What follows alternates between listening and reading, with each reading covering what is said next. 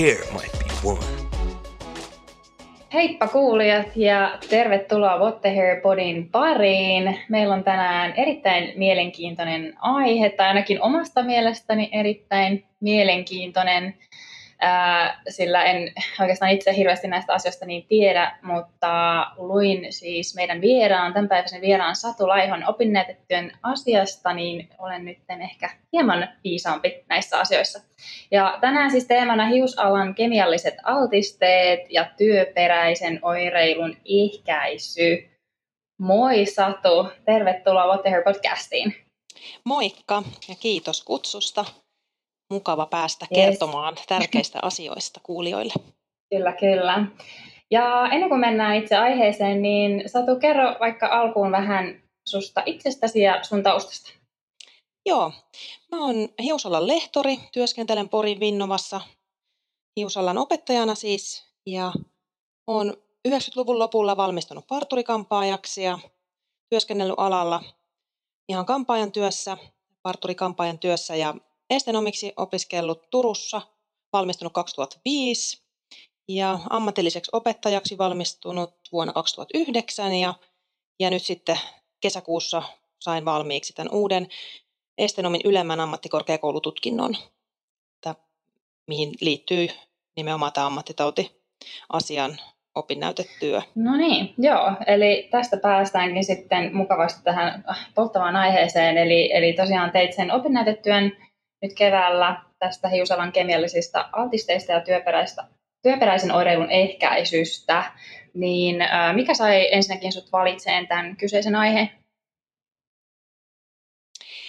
No, mulla on oikeastaan kaksi semmoista selkeää ohjuria, mikä, mikä on saanut aikaan sen, että päädyin tekemään opinnäytetyön nimenomaan tästä aiheesta. Ja ensimmäinen sysäys oli tällainen työterveys laitoksen raportti, joka on tehty, tehty nyt viime vuonna muistaakseni julkaistu. Ja, ja siellä työterveyslaitoksen tällaisessa julkaisussa oli seurattu kaikkien Suomen eri alojen ammattitautitilanteita ja tilastojen valossa, että miltä näyttää eri alat. Ja työterveyslaitoksen tämä selvitysryhmä teki tällaisen havainnon, että hius- ja kauneudenhoitoalalla molemmilla on tosi huolestuttava suuntaus ammattitautitilastojen pohjalta.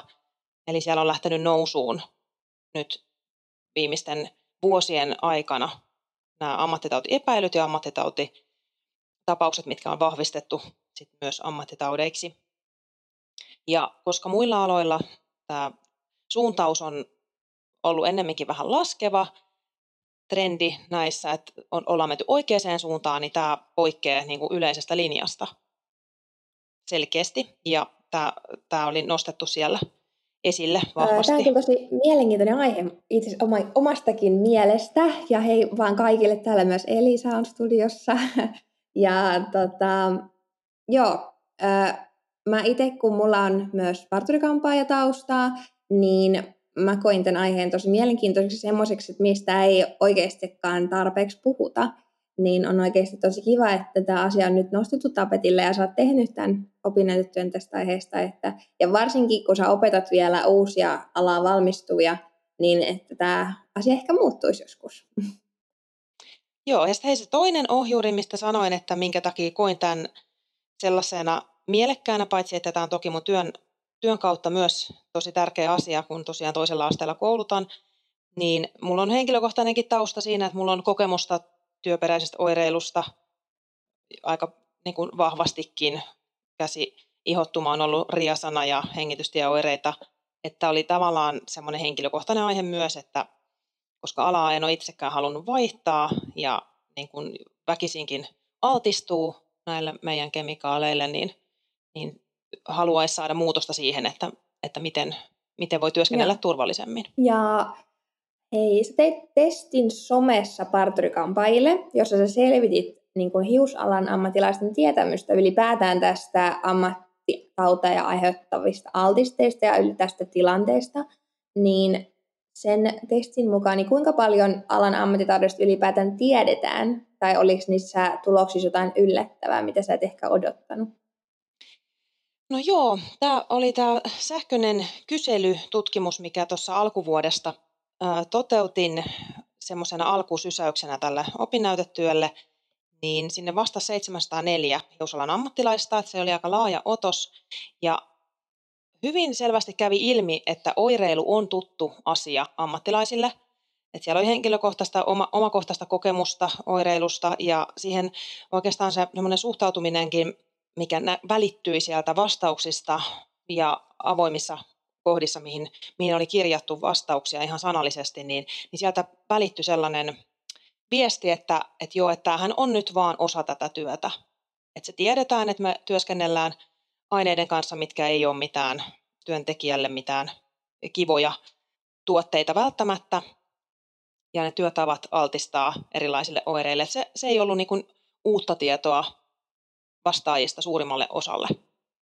Mutta se, mikä, mikä siellä niin kuin yllätti, niin sieltä tuli siis monen näköisiä yllättäviä, yllättäviä ö, juttuja ilmi. Se oli aika pitkä se kysely ja sieltä oli monen näköistä asiaa halusin selvittää ja sitten pystyin tekemään kaiken näköisiä ristiintaulukointeja, että miten ne ö, suhteessa toisiinsa ne asiat ö, näyttäytyy. Ja siellä esimerkiksi tällainen asia oli aika hämmästyttävä, että moni vastaajista koki, että suojautuu hyvin ja niin kuin kuuluu. Että ei ole mitään syytä käyttää esimerkiksi hanskoja useimmissa työvaiheissa, koska se ei ole tarpeellista. Eli siellä on vahva näkemys, että, että kaikki voitava on niin kuin tehty. Ja sitten samaan aikaan esimerkiksi työterveyslaitoksen sivuja ei ollut koskaan käyttänyt suurin osa, eli vain alle neljäsosa oli käynyt edes työterveyslaitoksen sivuilla tutustumassa tavallaan niihin suojausohjeisiin, mm.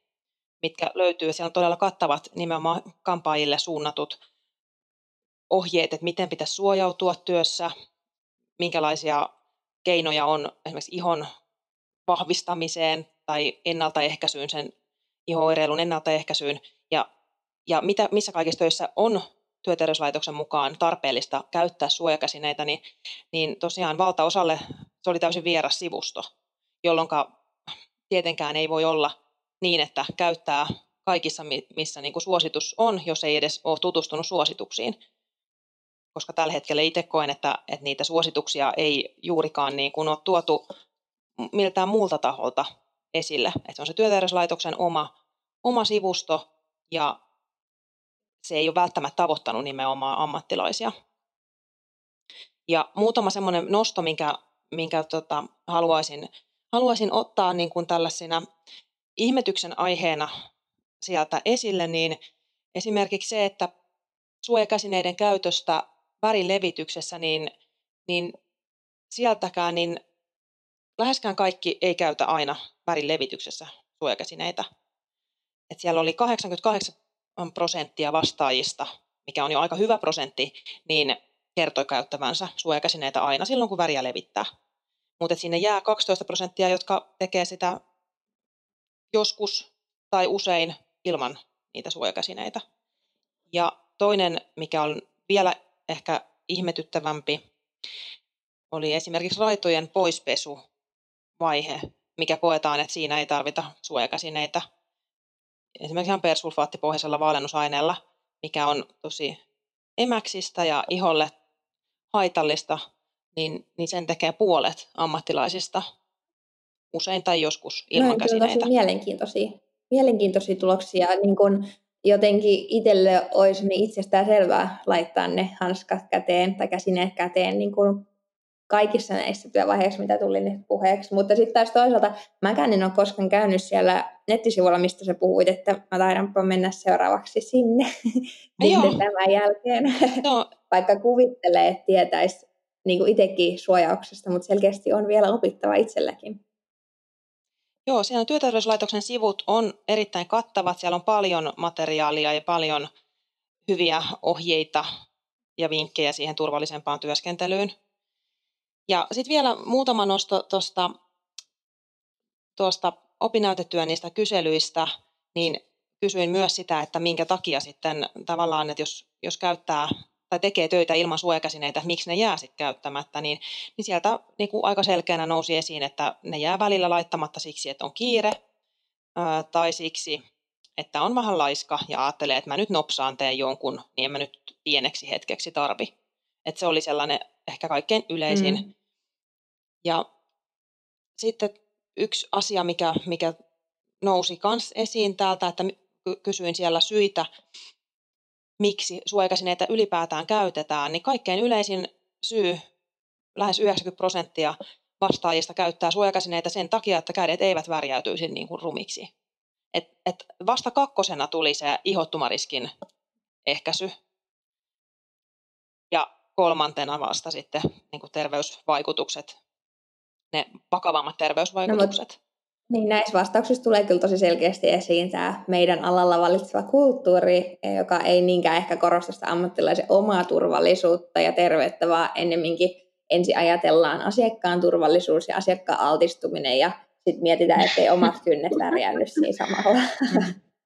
Joo, kyllä. Tämä, tämä tuli vielä vahvemmin esille, tämä alan erikoinen kulttuuri ja se asenne, asenne mikä vallitsee, niin mun myöhemmissä opinnäytetyövaiheissa mä suoritin näiden kyselyjen lisäksi tällaista havainnointia, mikä, mikä tehtiin ihan kampaamoympäristössä, missä seurattiin, että miten, miten ne kampaajat työssään oikeasti käyttävät suojakäsineitä verrattuna siihen, että miten he sanovat niitä käyttävänsä. Ja ne meni kyllä aika yksi yhteen, että kampaajat aika rehellisesti on vastanneet kyllä selvästi siihen kyselytutkimukseen. Ja sitten mulla oli vielä teemahaastattelu, mihin valikoitui sitten pienempi joukko alan ammattilaisia. Ja niistä teemahaastattelun vastauksista, niin sieltä nousi se yleinen huoli siitä alan erikoisesta tästä kulttuurista, että täällä niin vahvistetaan, ja sehän on todella tärkeä asia se asiakasturvallisuus, mutta sitä ei saa tehdä sen oman turvallisuuden ja oman terveyden kustannuksella. Niinpä. No mitkä sitten tota, on nämä yleisimmät ammattitaudit kampaajilla, mitä tässä tutkimuksessa tuli ilmi ja, ja kuinka paljon näitä esiintyy Suomessa? No ihan jos katsotaan tuolta työperäisten sairauksien rekisteristä, mikä on työterveyslaitoksen ylläpitämä rekisteri, mistä selviää nämä viralliset ammattitaudit ja ammattitautiepäilytapaukset, eli sellaiset, mitkä ovat lääkärille saakka tutkittavaksi niin kuin vietyjä. Eli vain se pieni osa oikeasti. Niin kuin tiedetään, että valtaosa yrittäjistä ei ole vakuuttanut itseään tämän tyyppisten tilanteiden varalta, jolloin ne sitten saattaa jäädä kokonaan tutkimatta. Että sitten vaan työskennellään työskennellään, vaikka oireita olisi, eikä mennä tutkimuksiin. Mutta nämä, mistä tosiaan sitten lääkäri on tehnyt tämän ilmoituksen ammattitaudista, niin oli 11 vuoden seurantajakso, minkä aikana yhteensä niitä epäilyjä ja varsinaisia vahvistettuja ammattitauteja, niin niitä oli noin 1100 hiusalan ihmisillä. Ja niistä yleisin oli erilaiset ihonsairaudet, eli käsi-ihottuma, suomeksi sanottuna, ja niitä oli noin 5500. Ja kakkosena tuli aika iso osa sekin, niin hengityselinten sairaudet, eli astma, yskä, äänenkäheytyminen, kaikki tämän tyyppiset hengityselinten oireet, niitä oli noin 400. Ja vain pieni osa oli sitten näitä tuki- ja liikuntaelinsairauksia ja hermoston sairauksia, eli esimerkiksi ranne, ranneongelmat, niskahartia-ongelmat, niitä oli noin 140. Ja muutama ihan yksittäinen muu niin kuin silmiin liittyvä lähinnä ammattitauti tai niiden epäily niin näiden lisäksi. Että Eli se iho on niin kuin selkeä, iho-oireet on selkeästi yleisimmät noista? Iho-oireet on, on selkeästi yleisimmät ja sitten jos katsotaan niitä vahvistettuja ammattitauteja, niin tosiaan niin siellä se on niin kuin vielä suurempi osa, että, että aika monessa tapauksessa niin nämä hengityselinten oireet jää epäilytasolle, eli niitä ei pystytä osoittamaan varmaksi työstä johtuvaksi ja silloin niitä ei diagnosoida ammattitaudiksi, mikä tiedetään, että se, sekin on niin kuin okay. tavallaan vähän harhaa. Tohtori Timo Leino on tehnyt, työterveyslaitoksen lääkäri on tehnyt väitöskirjan vuonna 2001 hiusalalta kampaajien iho- ja hengityselinoireista, ja jo siellä on todettu, että nämä on vahvasti alidiagnosoituja nämä hengityselin sairaudet niin kuin ammattitauteina, että se prosessi on, on jotenkin niin kankea, että siinä ei saada poissuljettua sitten kovin helposti sitä, niitä muita tekijöitä. Mm. Niin just. No miten sitten, jos ajattelee noita iho, iho-ongelmia, niin varmaan se yleisin syy on vesi ja sillä lotraaminen. Et jos ajattelee, että sun opparis mainittiin, että märkätyön osuus siitä kampaajan kahdeksan tunnin päivästä on yhteensä 2-4 tuntia. Se on aika hurja luku, kun miettii, kuinka paljon se tekee viikossa. Mitä sä sanoisit, että minkälaisia ehkäisykeinoja on olemassa sitten tälle työperäiselle oireilulle ja millä tavoin siltä voisi suojautua vai voiko siltä? Joo, no tämä märkätyön tavallaan iso osuus, eli kemikaaleista tavallaan yleisin ongelma ja isoin ongelma on just se normaali vesi, minkä kanssa joudutaan työskentelemään. Ja tämä on tosiaan saksalaisesta tutkimuksesta muutaman vuoden takaa tämä 2-4 tunnin haarukka, mikä on se tyypillisin altistusaika, että kädet on märkänä. Ja no sieltä pystyy suojautumaan niin, että aina kun kädet muuten kastuisivat, niin sitten on suojakäsineet käytössä. Yksinkertainen ohje. Toki mitä enemmän hanskoja käyttää, niin myös hanskat hiostaa. Eli, eli jos oma työ on sen tyyppistä, että se lähentelee sitä neljää tuntia tai yli sen, se märkä työn osuus, niin silloinhan hanskat on kädessä sitten tasan niin kauan, kun sitä märkätyövaihetta on, ja se saattaa aiheuttaa myös käsille ärsyyntymistä. Et sitä pystyy ehkäisemään sitten käyttämällä puuvillaisia aluskäsineitä siellä suojakäsineiden alla, mutta toki siihen, niin siihen tulee vähän paksummat, paksummat ja mm. kankeammat niistä käsistä. No mä just mietin, että se on aika paljon, että jos ajattelee, että sulla on hanskat kädessä, kun sä värjäät tai raidotat ja sit myös siinä aina kun sä peset, niin sehän on myös tosi iso osa päivästä, kun sit sulla on ne hanskat kädessä. Kyllä. Että kyllähän sekin varmasti rasittaa. Kyllä, se on, että, että teki niin tai näin, niin, niin tässä on niin kuin riskejä silti, että mutta se on se pienempi paha mm. kuitenkin. Joo, kyllä. Ja siis musta oli niin kuin tosi mielenkiintoista, tai tässä sun kyselystä tuli tosi selkeästi se vastaan, että kampaajat ei tosiaan tykkää niitä käsineitä käyttää ja just, että ne unohtuu siinä pesuvaiheessa ja ää, leikkausvaiheessa myöskin, että vaikka onhan se hius värjätty ja sitten se leikataan, niin tavallaan siinäkin olisi suotavaa olla ne käsineet, niin ähm, mietin vaan sitä, että voisikohan tämä tilanne olla sitten niinku eri, jos esimerkiksi näihin tai tähän hanska, hanskojen käyttöön totuttelisi jo siinä opiskeluvaiheessa, että kuinka paljon esimerkiksi tällaista niinku opastetaan jo koulutusvaiheessa kampaille? No, keskeinen osa, osa peruskoulutusta on tietenkin se turvallinen työn tekeminen. Ja se on, nousee esimerkiksi tutkinnon perusteissa todella vahvasti. Se on ihan jokaiseen tutkinnon osaan nostettu yhdeksi teemaksi, mikä on erikseen esimerkiksi näytössä arvioitava se turvallinen työskentely. Eli sitä ei oikeasti nykypäivänä mitenkään pysty ohittamaan koulutusvaiheessa. Eli kun, kun hiusalan opiskelija tulee oppilaitokseen ja aloitetaan käytännön työt, niin se tulee mukaan siinä kyllä heti.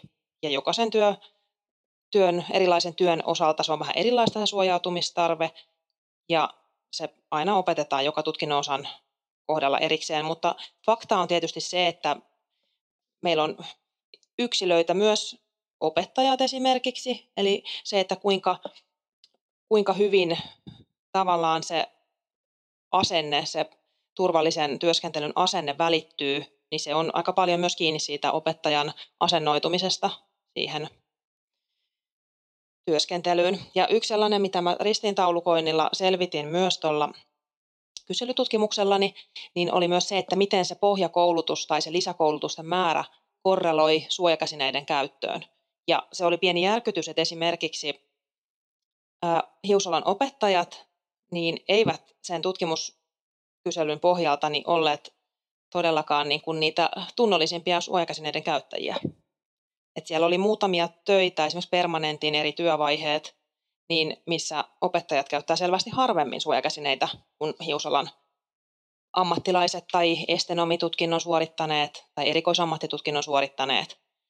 Ja se on asia, mihin, mihin ehdottomasti myös sitten niin kuin opettajien koulutuksessa ja, ja täydennys- ja lisäkoulutuksissa pitää kiinnittää huomiota, että, että saadaan yhtenäinen ymmärrys ja se asennemuutos lähtemään sieltä oppilaitoksista ihan tasapuolisesti joka puolella Joo, Suomea. Totta. Itse yritin tässä just miettiä omaa, omaa opiskeluaikaani ja miten me ollaan sitä niin kuin suojautumista siellä treenattu, niin ei, kyllä, ei ole näin vahvasti, että siis on ehdottomasti koulusta jäänyt se, että hanskat on oltava kädessä, kun värjätään ja käsitellään ää, noita kemikaaleja, mutta sitten esimerkiksi hiusten pesu tai hiusten leikkaaminen sen jälkeen, kun ne on värjätty, niin ei ole meillä opeteltu sitä, että pidettäisiin hanskat siinäkin, että se on kyllä totta, että varmasti on vielä semmoisia niin vähän erilaisia variaatioita näistä riippuen koulusta ja mm, opettajista.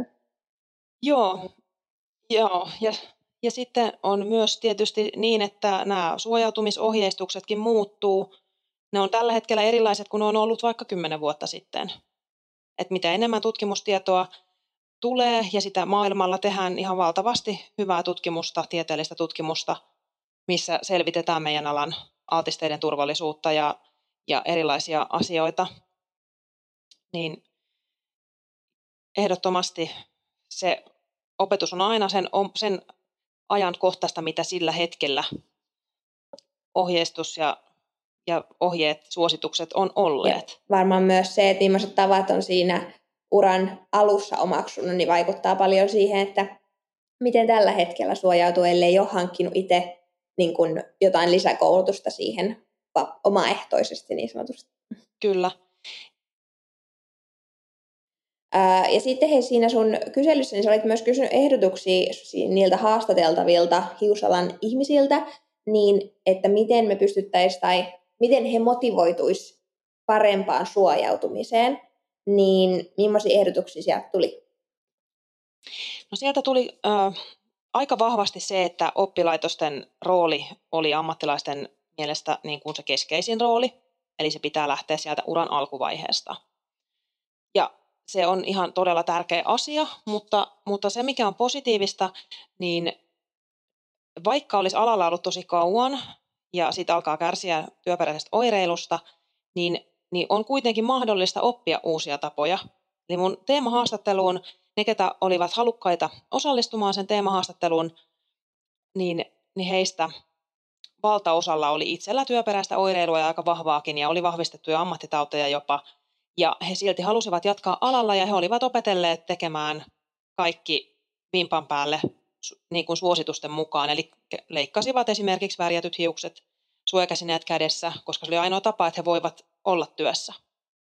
Ja se luo uskoa sille, että kun se pakon edessä on mahdollista oppia ne uudet työtavat, niin kyllä ne on silloin, kun motivaatio löytyy, niin, niin mahdollista ammattilaisen oppia ne, vaikka ei olisi vielä ammattitaudeista ja niiden epäilyistä kysymys.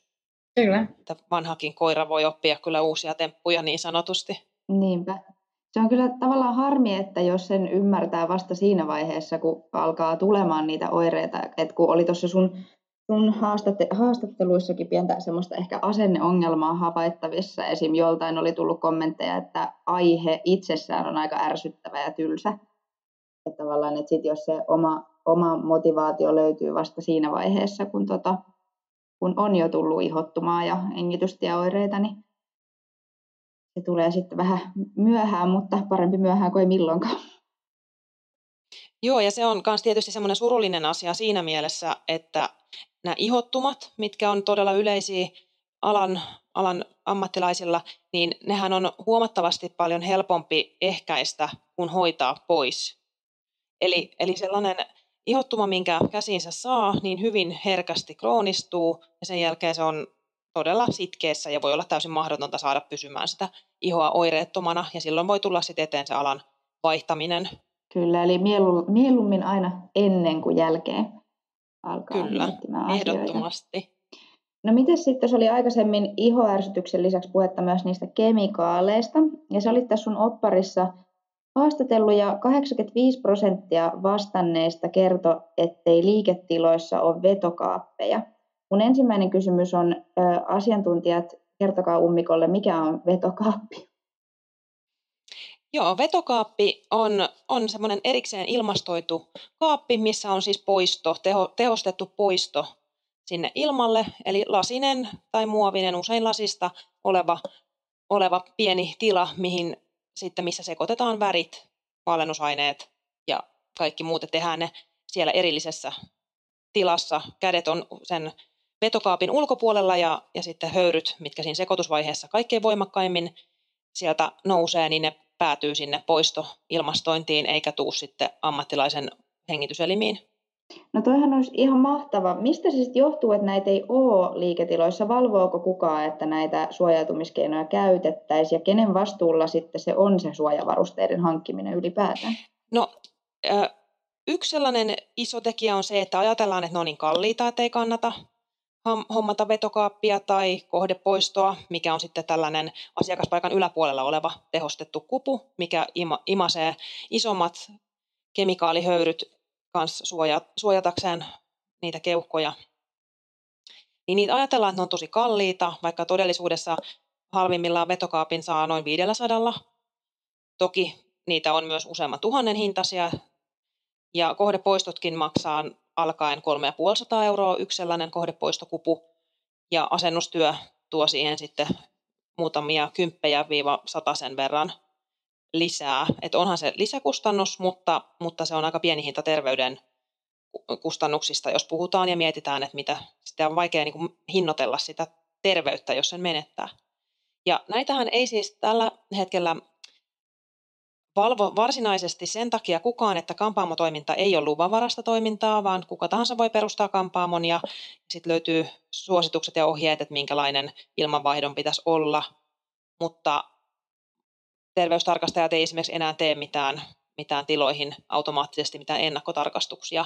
Ne jää sen yrittäjän vastuulle, ketä sen yrityksen perustaa, niin että siellä on hommat hoidettu hyvin.